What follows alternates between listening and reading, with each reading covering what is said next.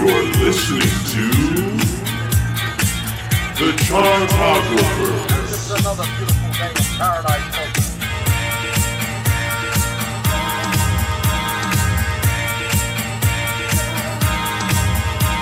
Hello, everybody. You're listening to The Chartographers. It is a music-loving podcast for music-loving people. We take every single album, we rank it all from worst to first. And guys, it's season 4. Thank you for joining us on our journey of obscure artists and fun little experiments and everything else. And we're wrapping it up, but we're not wrapping it up before doing something. One of my picks, one of my all-time goddamn favorite artists. I'm so fucking excited for this. You have no idea, you guys.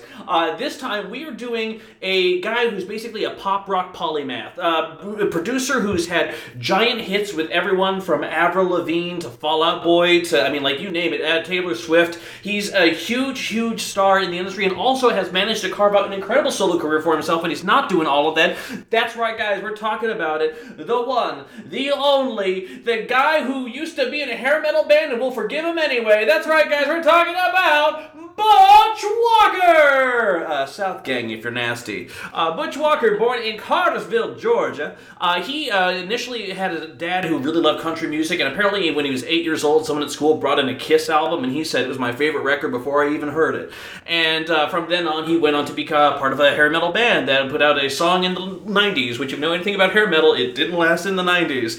They still had a minor hit, toured China, did a whole thing, broke up, and then he formed a power pop group called The Marvelous Three. They had a small hit off their second album called The Hey Album, and it's an amazing... It's an amazing record. And like, I know that it is punctuated like that. It just still caught me off guard. Anyway, continue. Freak of the Week, and it was a great song. It's how I first got it. I think it was genuinely one of the first 10 albums I ever bought, legit. And then he's had a solo career by itself and just taken twists and turns. No two records are the same. Guys, that's right. We're going to do it. We're going to talk about Butch Walker, and we're going to rank his albums. Who's doing the ranking? Let me tell you. First off, there's me. I'm Evan Sonic. You might know me as the interviews editor of Pop Matters. I write for other places, but I hope at the end of the day, you know me as the host of this podcast, the Butch Walker of this podcast, I don't know. But more importantly, though, if you know anything about this podcast, you know the person sitting next to me, the Black Widows to my Butch Walker. That's right. The co-creator of the podcast, Taryn O'Reilly. Hi. How you doing? I'm great. Good. I'm doing great. I'm really excited about this episode. This was a fun research experience. Exactly. Well, especially because the last episode that we recorded was Shelby Lynne, which was got a little bit dour sometimes, too, because she wrote some heavy, heavy stuff. I mean... not that Bitch. Oh, man. Bitch Walker. That's not going to be the last time I do that. Sorry in advance, Mr. Walker.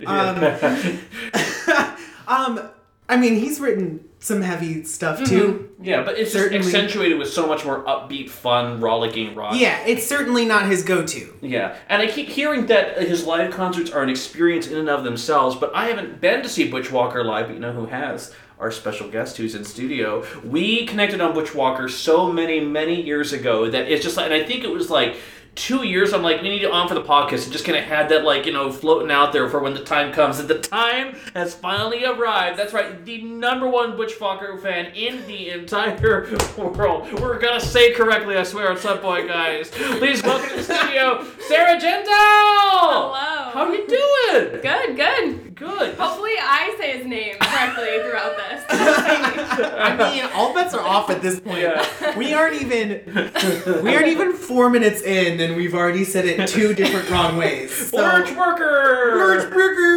Oh my god. So, is he your all... I mean, A, you should note that in studio Sarah is actually wearing a Butch Walker hoodie right now. Because she is legit. And I also just found out that her dad, for her birthday one time, actually painted Butch Walker for you? Yeah, for my graduation. And I didn't know he had stolen a picture off my wall, because I had so many pictures all over. And for like a year it was missing. I had no idea. And it doesn't even, like, the picture doesn't really look like him. I don't know why. It's one of those It was just like, my dad's like, oh, Butch Walker, let me paint this. But yeah, it's really cool. I have it hanging in my apartment. That's so sweet. Is he your favorite artist of all time? Yes. Okay. Yeah. I kind of go through phases with favorite artists, but he's kind of always just back there. Right. I mean, I think so, that's how. Yeah. Now, the real question, though, did you discover Butch Walker first, or did you discover The Marvelous Three first? Butch Walker. Okay. From the One Tree Hill soundtrack. Mixtape was on it. Oh, my God. And then funny. From there, and I think that's how a lot of, like, people that kind of know who he is discovered him. And from there, then I realized that he produced for Fall Out Boy, and I was like, I like this guy. This guy is amazing. Yeah. Well, cool. Well, that's, we have a lot of knowledge to share then. We have a lot of fun to have because we're going to be ranking the 8 solo records of Butch Walker. And that includes his very Marvelous Three power pop debut, Left of Self-Centered, from 2002. His much more emotional emo mixtape, Letters, from 2004. His glam rock cosplay that is The Rise and Fall of Butch Walker and the Let's Go Out Tonight from 2006. His House Burned Down Sad acoustic album, Sycamore Meadows, from 2008. His more upbeat Tom Petty-ish album, I Like It Better When You Had No Heart, from 2010. His raucous rock and roll Stay Out All Night Drinking album, The Spade, from 2011. His extremely sad, extremely acoustic, extremely sad album, Afraid of Ghosts, from 2015. And kind of his 80s pop rock affinity record, Stay Gold, from 2016. So you mentioned the house burning down, but you don't mention that his dad died. That one's just sad. Yeah, it's just very, very sad. He's working through a lot of emotions in that one. Let's be real. Anyway, so those are 8 records. He's got like a couple live albums, which obviously we don't do. He even has a holiday EP, I believe, which is like great. Everyone has one. I'm never going to count holiday EPs, guys. Yeah, we don't do that. Yeah, but also one of the things that's a different podcast. Yeah, and also it felt like The Marvelous Three, as great as they are, it feels like that could be its own like little separate thing. I didn't want to add and join those albums against Butch Walker's solo discography. I feel like it could stand on its own, so I feel like it'd be a good time just to do it by itself. Disagreements, agreements, all good. I mean, I think, agreements. Okay. I will say, there was a point this week where I was like, it feels kind of weird not to be doing The Marvelous Three, since that felt like such an important, formative part of his career, and then it, like, bled directly into his solo career. Yeah. Like, literally, there wasn't a gap. But then we also would have had to do South King, I feel like. Yeah, at that point. Out, and no one wants that. Yeah, so I would have skipped that part of the homework. You would have just come in and been like, these are the worst ones. Let's get this out of the way. Well, speaking of, guys, that's great. 8 albums, 8 slots. We're going to collectively rank them from worst to first. So that means, Sarah, guess what? You are our guest. We are so happy to have you. It's really exciting. Yes. And that means you also have the unenviable task. Number 8, we're not just talking about it. We're not, we can all change our minds at any point. But what would you nominate as the worst Butch Walker album? Afraid of Ghosts. God, yes! Okay. Oh my God. And I feel bad saying this because I feel like it's a record he needed to do for himself. Right. But I didn't need it, you know? Mm-hmm. Perfectly said. Even watching some documentary, he talked about how he mentioned that like it may not be for everyone, but he felt like that for him it was like the most honest he's ever been on record. That's great, but there's some problems. Number one is one of the things, like, he is processing the death of his father, and so obviously that kind of leads him to cathartically write songs. But the problem with this record is that, unlike every other Butch Walker album, this is the one album not produced by Butch Walker. Mm-hmm. It's produced by now-canceled individual Ryan Adams. And the thing about Ryan Adams, like, back before he was garbage, I actually liked some of his solo albums. I like what he did. And even as a producer, he had a nice stark contrast to some of the stuff that he did. When he works with Butch, it is just like a grayscale all the way through. Oh my God. More than any other Butch Walker album in history, every song sounds the same. They're about the same tempo. They're about the same, opacity. Like grayscale. That is like the phrase I've been trying to think of and haven't been able to describe this album is. Earlier I was listening to this on the train and I was like, okay, this is 3 songs in a row now that are the same tempo. They're all just acoustic guitar with him singing breathily. Mumbling. With him mumbling breathily, like a little too far from the microphone. And like the guitar sounds are like, basically they just like recorded the album and then I think en masse just applied reverb to the whole thing and they were like, okay, we're done. And like that's, it's really like there are some songs on there where if I'm actually like paying attention and I'm listening to the lyrics and I'm listening to the melodies, I'm like, okay, this is a good song. This is a solid ballad. Some of the guitar solos on this record are actually like kind of scorching. Like it really, like there's some emotion, except that every single sound on every single song is produced at the exact same level with piano the same effects background. On it. Yeah. And so it all just washes together. If they had like brought, and I know it's a sad album, but like some of the acoustic guitar and listening to it and I'm like, this just needs warmth. This could be so impactful. Like this song is actually, some of the songs are, you know, obviously sad and he's processing, but like The Dark, for example, the last song, like that's one that's almost like hopeful and is still loving, even though it's obviously devastating. And like that is one specifically where I was listening and I was like, this should be warmer. There should be hope here. Yeah. There should be an inkling of future. And there just isn't that anywhere on this record. Yeah. And so just like, it's hard to get through. And kind of to your point, I mean, I always was like, I wonder what Butch would sound like if he brought someone else in, got out of his own head, took in some ideas, and I was like, oh. Oh, okay. That's the problem then. That's why he hasn't. Yeah. Yeah. I mean, a different album with even not Ryan Adams anymore, but someone. Pharrell. Could be. Yeah. Well, no, not that either. You never want Pharrell to produce a whole album. But that could still be really interesting. I mean, he makes really, he's a solid guitar lick writer. He's like, obviously his sense of pop melody is fantastic. I would love to hear him with, like, if Jack Antonoff, if he worked with men, or like, you know, something like that. Yeah. That'd be so cool. But this just wasn't the time. Yeah, no, it wasn't. Any takeaways, any other things? No, I think just in general, this is the one I had to, like, look up the lyrics because I kept zoning out. And I was like, I really want to know what this album's about. I gotta actually, like, study instead of just enjoying it. So. Right. And I will say, to its credit, songs that, like, came up on Shuffle and I wasn't mad. Mm-hmm. Like, I Love You, even though it's sort of cheesy with the ooh, ooh, ooh, ooh. I still kind of like it. And also How Are Things Love. Oh, yeah. I felt like How Are Things Love, like, I almost want to cover it because this production ruined it, and I want to hear what it really sounds like. Bet on Fire was, like, the only one that I really, like, kind of had a thing, just because it sounded different than anything. You bring me down. And it's really good live. Okay. Really good live. Yeah. It kind of brought life into the album for me, seeing that song live. Sure. Cool. That's, I mean, that was definitely, like, the one, when I say, like, guitar solos, that's that and, like, maybe 21 are the ones that I'm thinking of. Well, guess what, guys? Great. Number 8, lock it in. Fucking afraid it. I'm so... that's the other thing. I'm glad we didn't talk about it before, because I'm always have that nervous point of, like, what if it's, like, secretly, like, your favorite album all the time? And it wasn't, thank God. So that being said, that's great because I love every other album equally, so Taryn, break my heart. What would you nominate? I'm just curious, too. What would you nominate on our number 7 slot? This is, by the way, now that Afraid of Ghosts is out of the way, things are going to get a little contentious, and I'm fine with it. Yeah. It's tough. It's between a couple for me. You know, there's like a chunk here. Yeah, tears, definitely. I think I would go with Stay Gold. And I always hate when we do that and, like, list all the most recent albums as the worst ones. But, like, unfortunately, again, there's something that doesn't quite click on this one. Like, I don't know, Mexican Coke is weird and, like, a little offensive.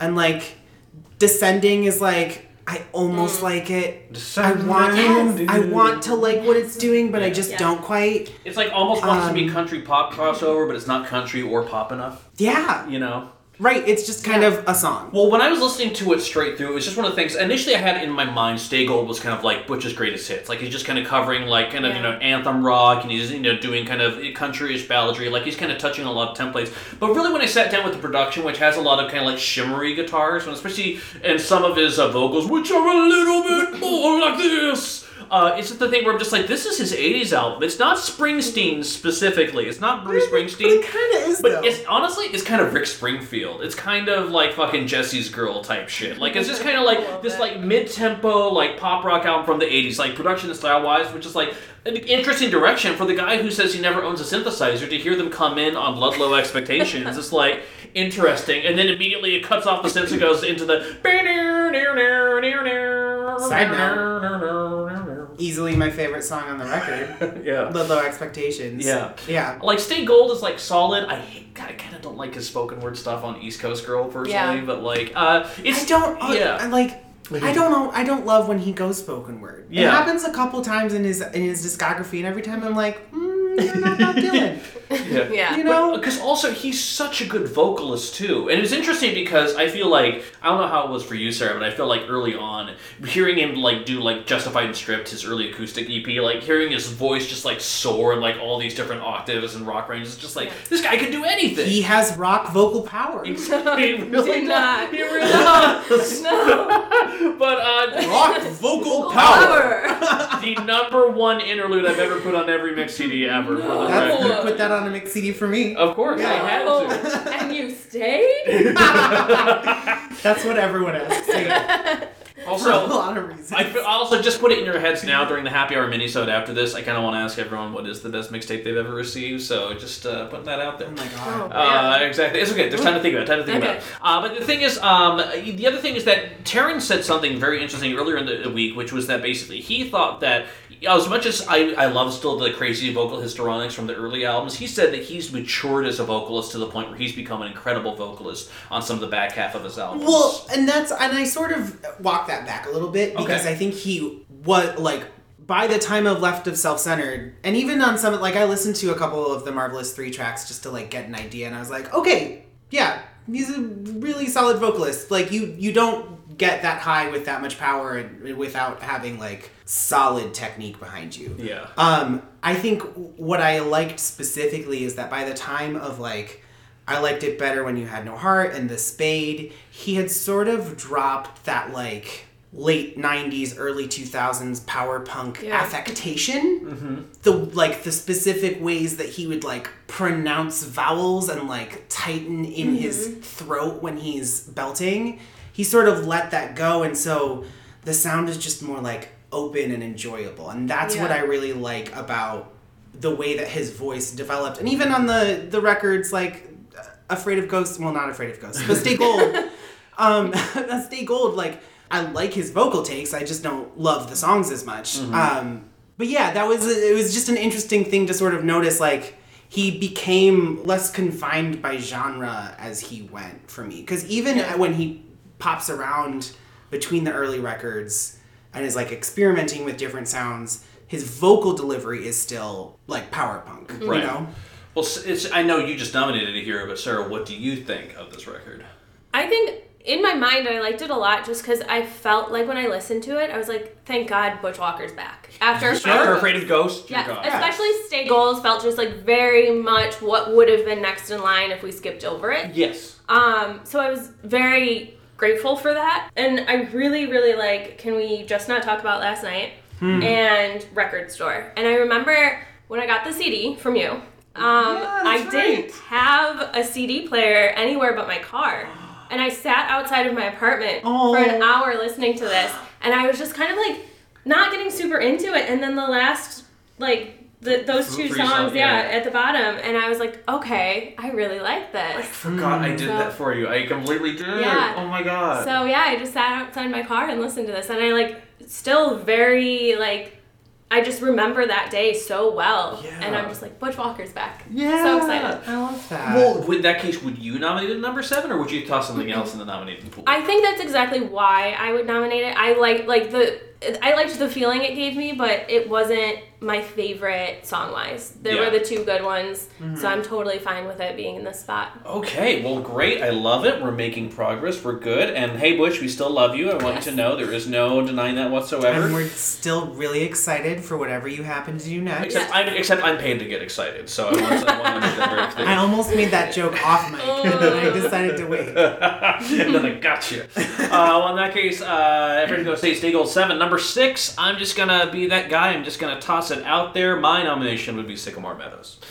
And the thing is that for me, is one of the ones, for those who don't know the story, after Butch Walker Let's Go Us Night, he was renting a house from Flea, and he just had his old stuff there. And then the California fires of 2007, I want to say, it went through. I know. It's like the California fires of, you mean any year. Yeah. It's always on fire. But like, he legit lost everything. When I mean everything, it's like everything he's ever owned, every master that he ever had. He even talked about, like, he called up his buddy, and it's just like, hey man, the fires are there, can you like get a couple things out for me? And his buddy's like, okay, sure. And what he found, and his buddy like recovered a couple things, but what he didn't know, this is in his book that he wrote, by the way, his buddy went in the house as it was on fire and grabbed things for him, and like while like the heat was so much that windows were exploding like around him, like and he finds it out later, like, dude, you didn't have to fucking do that. Yeah, holy shit, man. Like, you didn't have to put your life on the line. And so it was kind of the thing where he wanted to rebuild. Apparently, even like after that happened, Pink, who he obviously has a collaborative relationship, he's written songs for her, she appears on some of his albums, drove up to him and like gave him a guitar, like, which is like one of the sweetest things. Like, well, you need to rebuild. Let's start with this.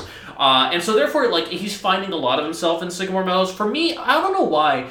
Going into this research week, I always had it in my mind this was a sad album. Not afraid to go sad, but it just was just like a more low-key album. Going back to it, I'm like, this is actually a lot more upbeat than I remember it, which was kind of nice. The one thing is that although there's some good stuff on here, no doubt, The Weight of Her, I mean, it's a Tom Petty song. It is a flat-out Tom. Even the vocal, don't let the weight, it's just like very like the way he gets that scratch. Oh my god, you're right. It's like, that chorus is so Tom Petty. 100%.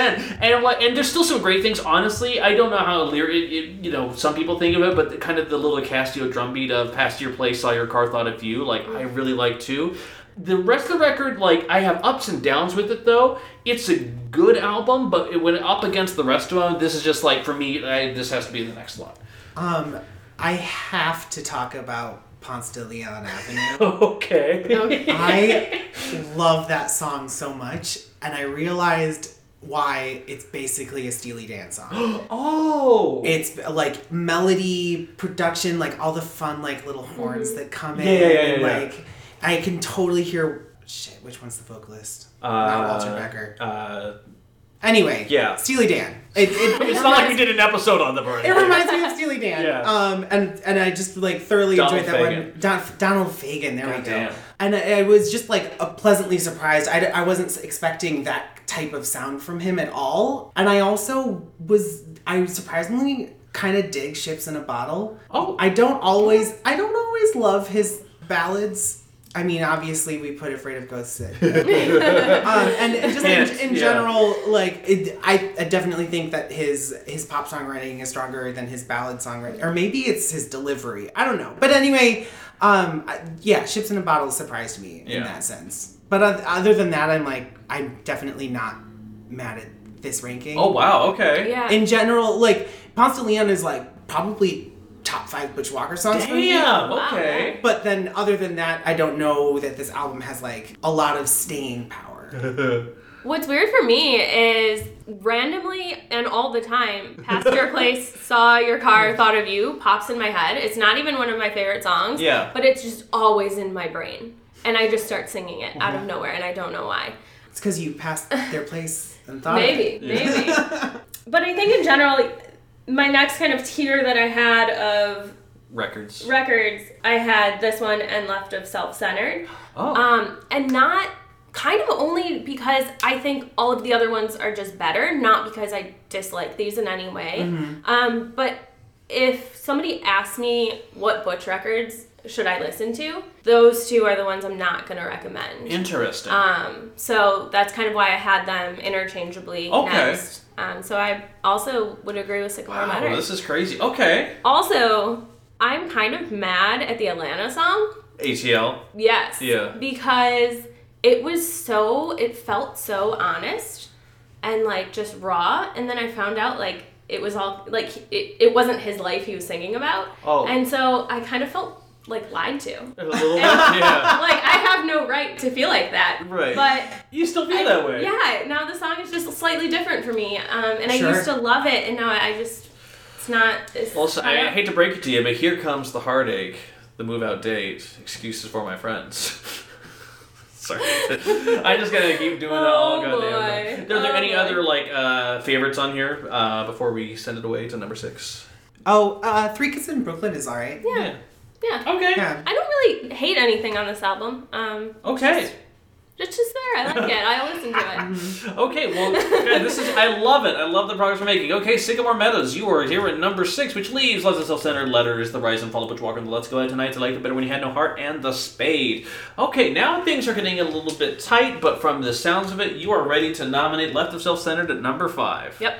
Okay, well, let's talk about this record, too, because unlike, I mean, honestly, even Letters, even anything else, unlike everything else, it is a pure radio pop record. It truly, truly is. It's fun and exuberant and carefree, and the thing is that this is the album that ended up getting Butch Walker a lot of production gigs, too, because a lot of people didn't realize that with The Marvelous Three, he produced a lot of this stuff himself. But this record especially, there's so many, like, weird little intricacies, like, even at the end of My Way, when he does this little acoustic number, and it's just, like, flying off the strings, like incredible guitar playing. That's just him. Like, he adds these sweet little fun jokes and elements and other things to the record, which is like exciting, and I love it. Is it his best record? No. Do I have a big nostalgic glasses fondness for it because it was like, oh my god, I discovered him after The Marvelous Three and he's still doing this stuff? Yeah. Absolutely. I have no doubt about that. It's just like fun. Go ahead. So I don't know if nostalgia goggles is the right word for my feelings for this record, but it kind of is because it is, oh my god, it sounds so much like 2002. You know what I mean? Yeah. Sounds like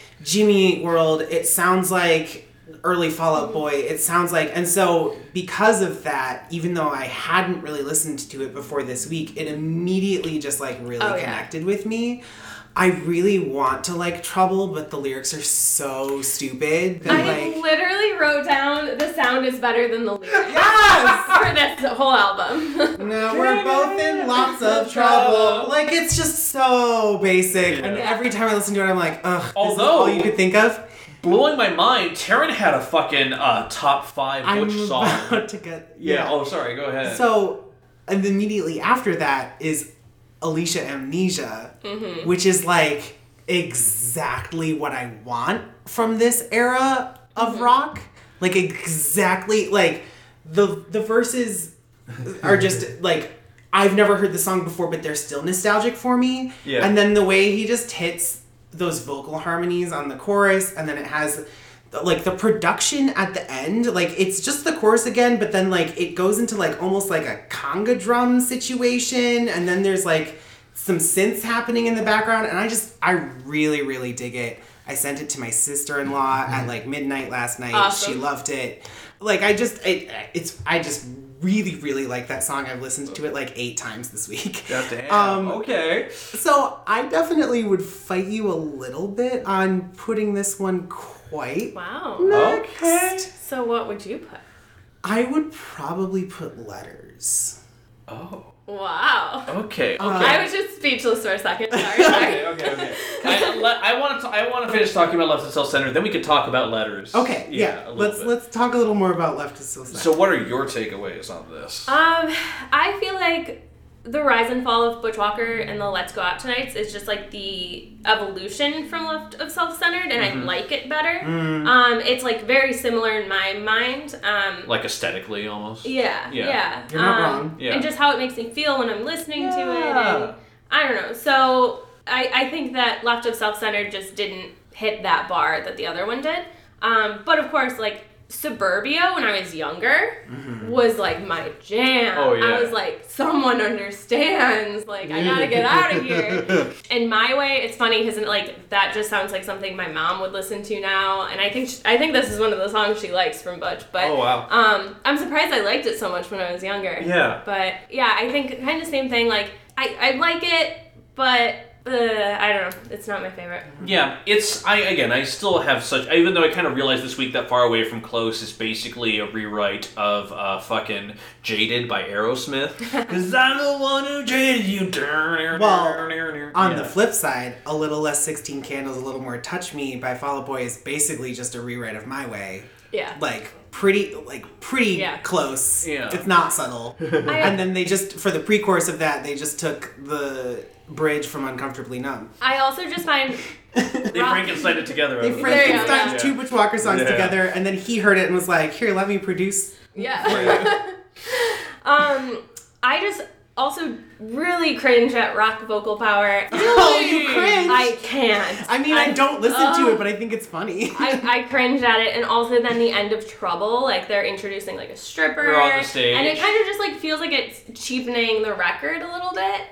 So, I don't know. Okay. I'm surprised. It's interesting during his, This Is Me Justified and Stripped, that live acoustic show we were talking about, he closes with Take Tomorrow One Day at a Time, and he says in the intro to that he feels like he never got the song in studio the way he wanted it to. Interesting. So during it, he just goes out into the crowd and sings it live with them, which is like... Yeah. Like acoustic unmiked. Which is like, okay, I kind of like If Jenny's song too, even though it's like, kind of like obvious emotion, it's still good. I kind of hate Get Down, which sounds like a vampire fight sequence that's happening over a song. But yeah, overall, like, it's not a perfect album. Speaking of, that's the video to A Little Less 16 Candles. And A Little More. That's right! Oh my god, I forgot about that. Yeah, oh wow, it's all tied together. So yeah, the more we talk about it, the more I actually realize Left is self-centered. As much as I do enjoy it, and I do enjoy it, make no mistake, I probably would be okay with letting it down there, but... I guess we also need to... Well, actually, before that, can we lock in Left the Self-Centered thing? I'm not mad. Yeah. Are you sure? Yeah. Okay, but then... It's not my order, but it's not, like, way off. Yeah, exactly. Okay, well, now we need to apparently break out the fucking boxing gloves, because after number 8, Afraid of Ghosts, number 7, State Gold, number 6, Sycamore Meadows, number 5, Left the Self-Centered, Taryn O'Reilly wants to nominate a little album called Letters. Yeah, it just, I don't know, this one just doesn't, like, hit with me like any of the ones that are left do. I just, like, Sunny Day Real Estate is a really nice opener. Uh-huh. And then I think it's the sort of thing where, like, I think that if I'd heard this album in 2004 or even 2008, I would feel differently. But at this point, I just, like, I don't know, I've heard it. It's all right.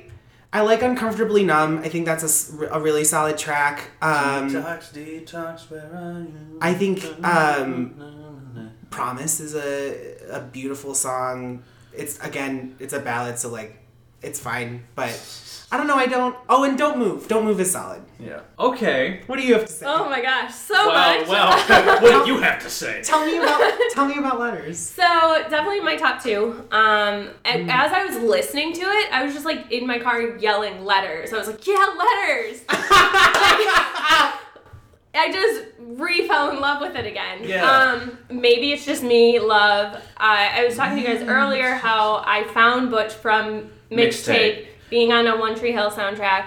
Mixtape's a great song to this day. I thought it'd be more dated than it is, but even, honestly, that breakdown where he talks about, I'm that kid from back to the day, from the back of the class that you thought was gay. I'm just like, oh, yep, been there, you know, except I was gay. But it's just like, honestly, the emotion of it still holds up. And honestly, even a line like, even the bad songs ain't so bad, like, oh, goddamn, that's just such a good fucking line. Continue, sorry. And then Joan. Yeah. It just pulls at your heartstrings, and it makes me feel more than other songs, you know? Yeah.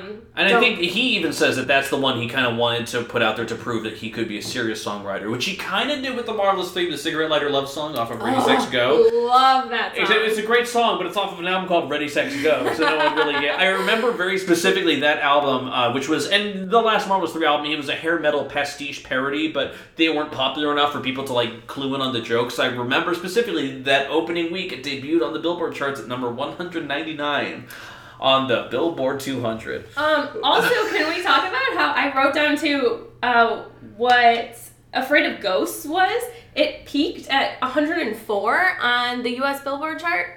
Okay. Why? It was. Like, I think it was like. Are you asking like how did it get there? Yeah, because it was the highest I think he's ever had. I think maybe the Ryan Adams connection. Maybe the Ryan Adams connection. Also, as people stop buying albums, it becomes easier and easier for like niche artists to chart. Yeah. Because like, okay, he has 10,000 devoted fans who actually bought the record. Yeah. Then that charts, you know? And like, especially if it was, we want to support him after this difficult time because his fans pay attention to what's going on in his life. That's my guess. Yeah. And maybe they didn't know what it sounded like when they bought it. That's entirely true, right. And then, it was also his first record in 4 years. Yeah. And also, I looked him up. I looked up his store today because I'm just like, what does he have on vinyl? Because like we've been having some great vinyl parties recently, and the only fucking album he has available for vinyl is Afraid of Ghosts. I'm so mad. I'm just like, there's so many other albums I could, whatever. I have The Spade. On vinyl? Yeah. God damn. I also have, he had like a record store day release I got. What was on it? Don't ask me that question. Okay. It's been a minute. No worries. Okay, well, I would like to say that I very much enjoy Letters Too. It's one of the things where it's not going to be my number one personally whatsoever. But the thing is, I still like it's that fine line of like him as a maturing songwriter, but still with kind of an exuberance of production. Because Don't Move just has kind of a different that little piano intro. It was still very radio at the time. I will fully admit that. And songs like my number one summer jam don't blow me away per se, but there's still a lot of fun that I have on here. It was just so great for me, especially after enjoying Left of Self-Centered as much as I did, to hear Letters and being like, this is a completely different songwriter, feels like. It's still the same place, but it's clear that he's not going to do the same thing twice, and I very much enjoyed that. I think that's maybe part of why I didn't love it as much, because I liked Left of Self-Centered, and I loved Let's Go Out Tonight's so much that Sandwiched Between Us was this very different album for him. Yeah. And so it just wasn't the mood I was in every time I got to it. It feels like they should be switched. I just in his discography. Letters feels like a debut. Or later on, as he's getting older and a little more sad. He wants to revisit his. Yeah. It definitely feels like Lots of Self-Centered should have been followed by Rise and Fall of Butch Walker and the Let's Go Out Tonight to me. Okay, well, this is exciting, and the thing is that I would say Letters is still I think it's another nostalgia goggle things where I still very much enjoy it. I realized and listened to it this week that songwriting wise, there's a couple things that are out there. I remember getting this live 4-song live EP that he put out digitally that I recorded off the internet, and he had a version of State Line on there, which was just fucking incredible. I do like that. It's such a nice surprise at the end. Yeah. If you're gonna have a surprise at the end, have that, because there's a bonus track off of fucking Sycamore Meadows, and I'm just like, whatever. Yeah. But the thing is, so I enjoy, but even in talking about it now, I'm just like, okay, yeah, no, I'm gonna fight for Letters, but then I'm like, wait, these other three albums that it's up against, I'm like, wait, these are all very good. Yeah. Letters isn't bad. It's just, we have really good stuff left. Let's I want to put a little test out there, a little experiment, if you will. Sarah, out of curiosity, what would you nominate at number 4? Not to put you in the hot seat. I don't know. Right. Hang on. Okay, I need a recap. Okay. So what's left is Letters, The Rise and Fall of Butch Walker and the Let's Go Out Tonight's, I Liked It Better When You Had No Heart, and The Spade.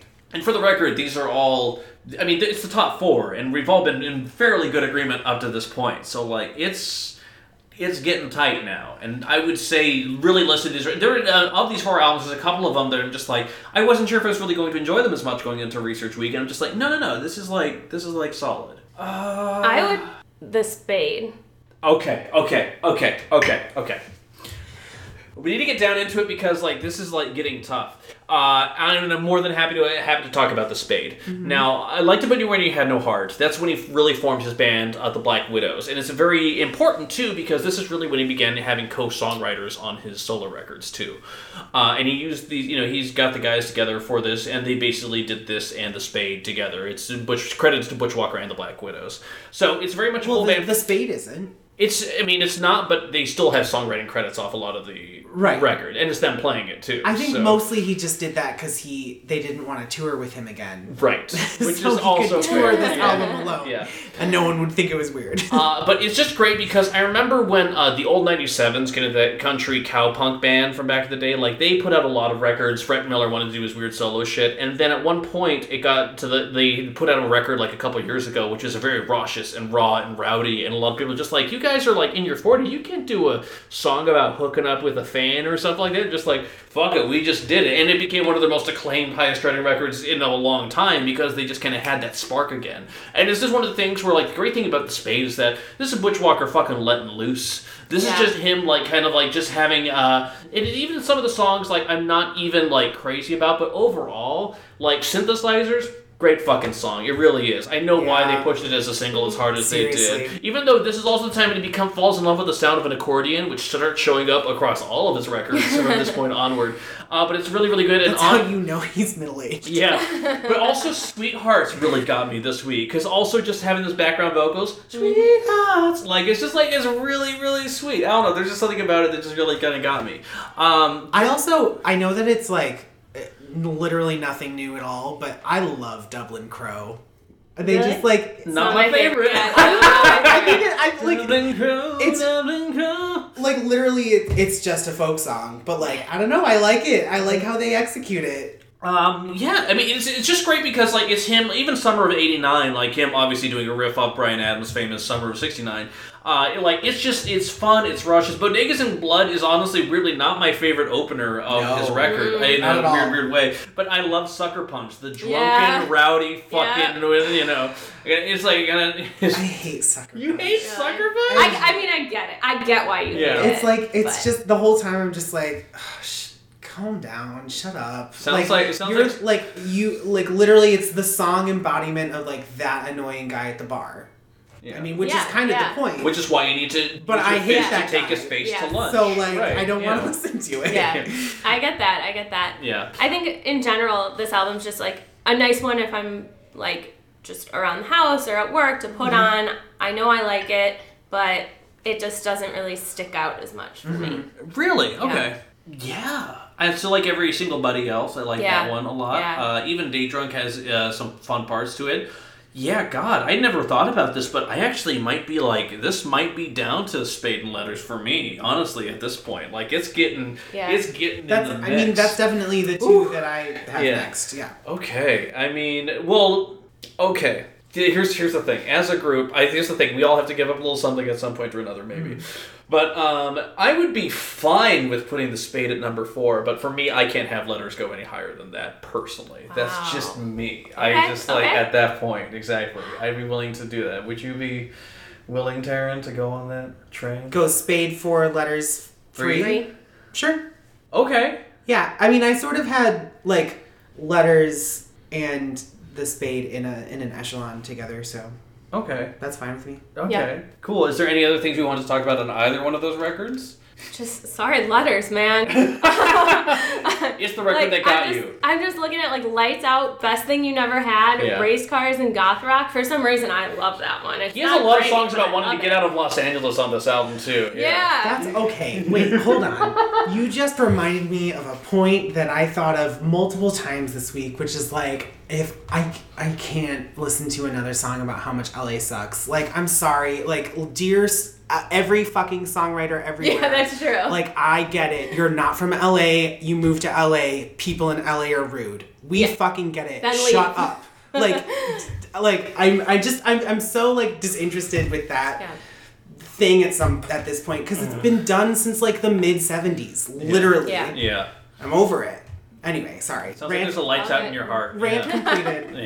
On a roll. That's still good. Okay, well, guys, guess what? That means we have Afraid of Ghosts. We have at 8. We have Stay Gold at 7. Sycamore Meadow 6. Left Us Till Center at 5. Spade at 4. Letters at 3, which means we have 2 albums left. I liked it better when you had no heart and Rise and Fall, the Butch Walker and Let's Go Out Tonight. The longest titles. Yeah, exactly. So basically what we're seeing, Butch Walker, is that you need to make the title of your next album really long, and then it'll be really good. It's like a Fall Out Boy song title. Yeah! I mean, like, legitimately. For me, number 2, at least my nomination for number 2, has to be I Liked It Better When You Had No Heart, which I didn't realize when I interviewed him. He broke that to me. He broke the song title to me, and they put it in the piece before it even was announced. It's like the actual song title. I asked him, like, oh, you guys are working on new records? Like, yeah, what's it going to be called? And we're working on it, but I think it's going to be called I Liked It Better When You Had No Heart, because it's true. That's what he said. And I'm just like, God damn. I love that. That's amazing. Yeah, so like I think, and I can't remember if like the publication, because I had it in the finished piece, I can't remember if he announced it and it came out where the piece was, but it was like, I had that and I was just like, oh shit, and I was so excited. I bet you could fact check that. Not that I'm saying you should do that right now. I'm sure that like between the archives and Wikipedia, like you can figure that out. But I liked it better when you had no heart. I remember liking it a lot, and this week it really drove home how good of a record it is, because it's one of the things where Trash Day, it's again Petty-esque, it's kind of Weight of Her-esque in the same way, which I'm like, okay, you're doing another Petty song basically as your intro, okay, that's fine. But there's so many great fucking songs on here. There's some weaker moments, and I will fully admit that. That's probably my biggest thing about this album, is that it doesn't have like great parts. I don't know, Be Good Until Then, the ballad he wrote for his son. I don't know. I just fucking hate it. It's just, I like it. I like it too. Sweet. Yeah. Like, it's not my favorite, but like knowing that it's for his son and like listening to the lyrics, I'm like, this is cute. Yeah. Like this is gonna, like, if my dad wrote that song for me, I would love it. You know what I mean? Like it's a nice tribute. Yeah, but I also have heard enough albums to the point where the father writing a song for his son trope is kind of there. Like, even Timberlake did it off of Man of the Woods. Well, so just like, okay. Let's not bring Timberlake into this. Let's not sully the name of Butch Walker with just Timberlake. But aside from that, where do you guys want to start? Because there's a lot of places. He just gets so goofy on this one, too, surprisingly. Mm-hmm. Like, even a stripped-down version, the background vocals, you know you want to do. Like, it's just like kind of this weird, like, kind of, like, orchestral, like, musical flares that happen with it, which I'm like, okay. Mm-hmm. Which is good. Honestly, for me, the biggest one, it was another mixtape staple, and they played it for so many fucking people, but She Likes Hair Bands. Yes, God, that's the one I was going to mention next. It's one, and it really, listening back to it, I'm like, it's a comedy song, but also, like, it's so well done. Like, I think about it, the way those wows come in on the chorus and just, like, the backing vocals. It's just the whole experience. I feel like he's, like, mocking himself, but in a good way. Yeah. I don't know how to describe it, but I love it. Because it's also, she likes hair bands on the satellite radio, which I'm like, well, of course it's how she would hear it these days. Like, that makes sense. Like, it's modern and also cheeky at the same time. I think there's a theme with him of just, like, kind of making fun of the current state of things, whether it's like when he mentions like Pitchfork and people naming their bands after animals, and just like across the board, that's just the theme he has. So it's kind of nice he didn't lose it anywhere. Yeah, absolutely. I love this record. I really do. I think Pretty Melody isn't like fantastic or anything, but it's like a really just solid way to like ease into the album. Weird and music video too. Don't you think Someone Should Take You Home? That's, like, easily his best ballad for me. I'm a sucker for harmony vocals, and I do really think that, like, having multiple people in the studio with him really helped the formation of this song. And just this album in general, it's just, like, really, like, I love stripped-down version. That's the one that sounds like a fucking, like, 70s soft rock song, right? Yeah. On the chorus with all those, like, gooey vocals.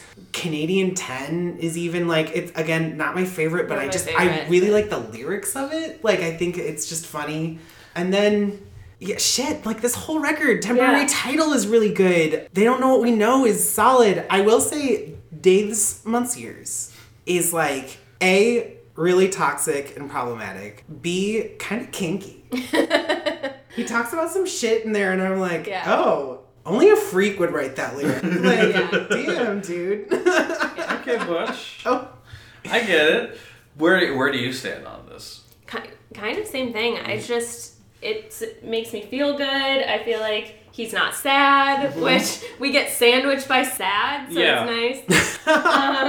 That's a song title. Sandwiched by sad, yeah.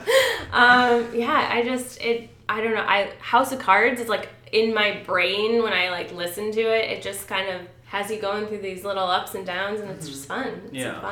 It's almost like he took the rock experiments out of Sycamore Meadows and decided to make a whole album out of it, which is kind of how I feel. There's less syrupy saccharineness on it, which I mean aside from It'd Be Good Till Then, but like it's just a different beast altogether. And also this is the record where he really falls in love with orchestrations too, which is like a nice change for him, which he doesn't really revisit ever, but this is the most string sections he gets outside of Rise and Fall, and it's just like, okay. That's why I like it so much. Yeah. I mean, you put fucking strings and horns on a track and I'm gonna be there.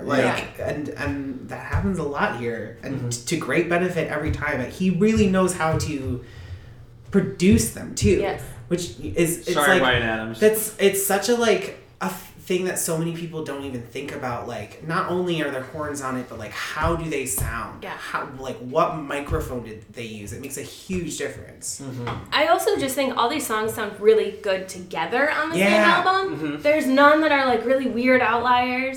And it's just this nice little package he gave us, and it's wrapped up nicely. Yeah, because like Past Your Place, Saw Your Car, like that feels a little bit out of place with Sacramentos. I like it because it's a good break in the, you know, like texture aside of it. But yeah, it's definitely kind of an oddball, so I get that. But also, for me, how is any other record aside from the Rise and Fall of Butch Walker and the Let's Go Out Tonight's not number fucking one? Because, guys, let me tell you about this fucking album. It is a glam rock album, and he just plays the fucker to a hilt. Yeah. Hot Girls in Good Moods. Maybe his best song he's ever done, and I mean that. Come on. It's so fun. The background vocals, like, yeah. Yeah, like, just so like fun. And she sings, I love the words to my hidden track. That's you. Yes. I don't... Loki, every time she said something tonight, I've been like, oh my god, you're that fan. In the front row, singing all the words to his hidden track. No. He wrote a song about you, so don't be embarrassed. Yeah, exactly. You are an inspiration. You're the muse to Butch Walker. But remember, he likes to make fun of things in his song. So is he making fun of me? But the thing is, like, even going into it, like, there's some songs, even if they're not as amazing, even Bethamphetamine, Pretty Pretty, like, it's still a solid-ass song. I love that one. And especially that pre-chorus, that ooh, baby, baby, like, just like that kind of that vibe that he gets on there. Vistful things she calls excuses, yeah. There's a real pretty strong girl for a girl. There's a couple times where he uses elements in his songwriting that almost feel like early pre-experimentation Beatles, like that sort of like early 60s era of pop music, where it's like, it's very just like, you know, like a solid verse and a catchy chorus, and all he did was like add a rock guitar instead of like strumming. Do you know what I mean? Yeah. Like, and but it's still, honestly, it's so effective. This record, it fits that 70s-ish glammy mood because of the drum sounds on there. Because every time you hear a drum, it's that. Is that echo sound that comes right off it? And the backing vocals. Right. The backing vocals are like straight Electric Light Orchestra. Yeah. Where else do you want to be? There are some moments that don't sit as well for me. We're All Coming Down is probably my least favorite song on here, which isn't really saying much, because when he goes a little bit country with Rich People Die Unhappy, I'm there for it. Yeah, I like it. Yeah, the fucking closing set of ballads are like fucking on point. This Is the Sweetest Little Song, and then When Canyons Rule the City. Yeah, I mean, so good. I don't even know. Like, yes, that one's slow, but is it even really a ballad? It feels more like a Hey Jude kind of situation. That's fun live. He goes in the crowd. God, I'm sure. Gets you involved. Completely. Yeah. Yeah, that sounds like a stadium sing-along to me. That's like just one of those Purple Rain more than it is a ballad. Right, you know? And that's one of those things when someone, and I love it when a songwriter comes across the melody of like, this is it, and you just know it, and you feel like this, I can repeat this as many times as I want, and you will get along to it. Like, it's just perfect, and he discovered it there, and it's just like so good. Even Dominoes, the soft little piano ballad, like a perfect halfway point interlude to like break up the tension from all the rollicking rock that goes along. It goes straight from that into Paid to Get Excited, which is one of my favorites from him for sure. Yes. For sure, that chorus is just so like blistering, and gonna get a hell yeah, lost as I am. This was I really tried to go into this week listening to these and not singing along because I wanted to soak in the lyrics because that was like the first time I was listening instead of just singing back. And this was the hardest one not to sing along to the whole time. The whole goddamn record, right. It's so good. Even Song Without a Chorus is like quirky as it is, like, oh, I get it, doesn't have a chorus. Like, I didn't even realize that's Pink in the background singing along. Oh, yeah. I don't know why, like, it was never on the credits for the record proper. Yes. So, like, just hearing her just, like, kind of, like, matching him and then doing her own, like, fucking, you know, like, histrionics. I'm like, okay. I was just going to say, I had a different perspective because obviously I was expecting Pink collaborations while listening, so every time she popped up I was like, oh, it's Pink. Yeah. You know? I wouldn't mind like a duet album from them. Oh my god, girl. Especially at this point. Yeah. Not doing much else. Give us a couple songs. Yeah. Just a couple. Like a 4-track little... Oh, yeah. I can't imagine. That'd be amazing. Gimme, please. Yes. It's just that like Stephen Colbert gif. It's it's so clearly his best record too, because I feel like also this is like the most cosplay because like in terms of, like, letters, he was, like, kind of, like, doing, like, kind of, like, I don't want to say emo in a derogatory way, but, like, you know, emotional pop songwriting in a certain degree, and even Sycamore Meadows, he's still kind of figuring himself out. The Spade, I really like because it has such a strong identity in terms of, like, rowdy boys being rowdy. Yeah. Unlike Afraid of Ghosts, which, as much as it's a sad boy album, it doesn't really have an identity. It's just, I'm sad, the record. And so the thing is, for me, the thing about Let's Go Out Tonight, it is clearly he is aiming for the 70s, he's aiming for the sound and the style, and he's playing, putting his own songwriting into it. He's mixing it up, and it feels cohesive in a way that almost none of his albums do. Like, even Left of Self-Centered, it is of a very specific ilk and a very specific sound, but it doesn't have that same songwriting consistency that he has on this record, which is why it still, like, blows my mind that he made this and then went on the rest of his career the way that he did. I don't know, it just feels like an outlier to a degree, you know? Yeah, for me, this one, I mean, like I've said a million times, this and Letters are my favorite, and when I'm suggesting Butch Walker to somebody, I suggest these based on if I think they want bops or if I think they want, like, emotional, like, pull at your heartstrings music. And so this is just like a bop to me. Yeah. Everything's just so fun. Here's the, he reinvented the wheel, because most times when people say it's a bop, they're talking about a song. Here, whole album is a bop. Who's ever fucking done that before? A bop album? A bop-bum? Come on, that's just like whole different thing. Are we in agreement that is number one? Yeah. Yeah. Okay. Yeah. In that case, guys, I think we need to go ahead and do the Lock It In segment, sponsored by Tide. That's right, guys. We're going to go ahead. Number 8, Afraid of Ghosts. Number 7, Stay Gold. Number 6, Sycamore Meadows. Number 5, Left of Self-Centered. Number 4, The Spade. Number 3, Letters. Number 2, I Liked It Better When You Had No Heart. And of course, number 1, The Hey album by The Marvelous Three. I'm just kidding, guys. It's the Rise of Butch Walker, Let's Go Out Tonight. But guys, we still have so much more to talk about. We need to talk about his worst song. We need to talk about seeing him live, which is a very distinct experience Sarah has had. Interviewing him about all the other songs that he's produced for so many other artists. So many goddamn things. In the meantime, though, Sarah, thank you so much for being here. Thank you for having me. Yeah, I'm so glad you were here for this. I mean, it makes sense. We're talking about Butch Walker. We have to have the number one Butch Walker fan. That just makes sense. Taryn, as always. Yeah. Yeah. Cut this part. I don't have anything to say. Okay, well, in that case, guys, please stay tuned for the new one. And by the way, follow us on all the places. Follow us on Spotify. Follow us on SoundCloud. If you throw a review at any of those places, that's great. It raises the visibility of the show. And if you don't review us, fuck you. But I mean that. You're great fans. I love you dearly, truly, and profoundly. And in the meantime, keep on listening, because you know there will be. Have a good one, guys. Goodbye. How did you catch me off guard like 4 times in a row? Goodbye. Bye.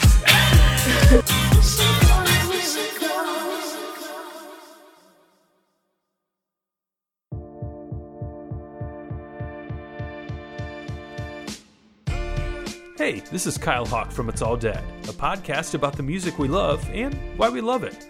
Our show is a free-flowing conversation featuring a rotating cast of guests, including musicians, music journalists, and music enthusiasts, sharing how the music is still alive and well. Subscribe on your favorite podcast app, and then come visit us at itsalldead.com.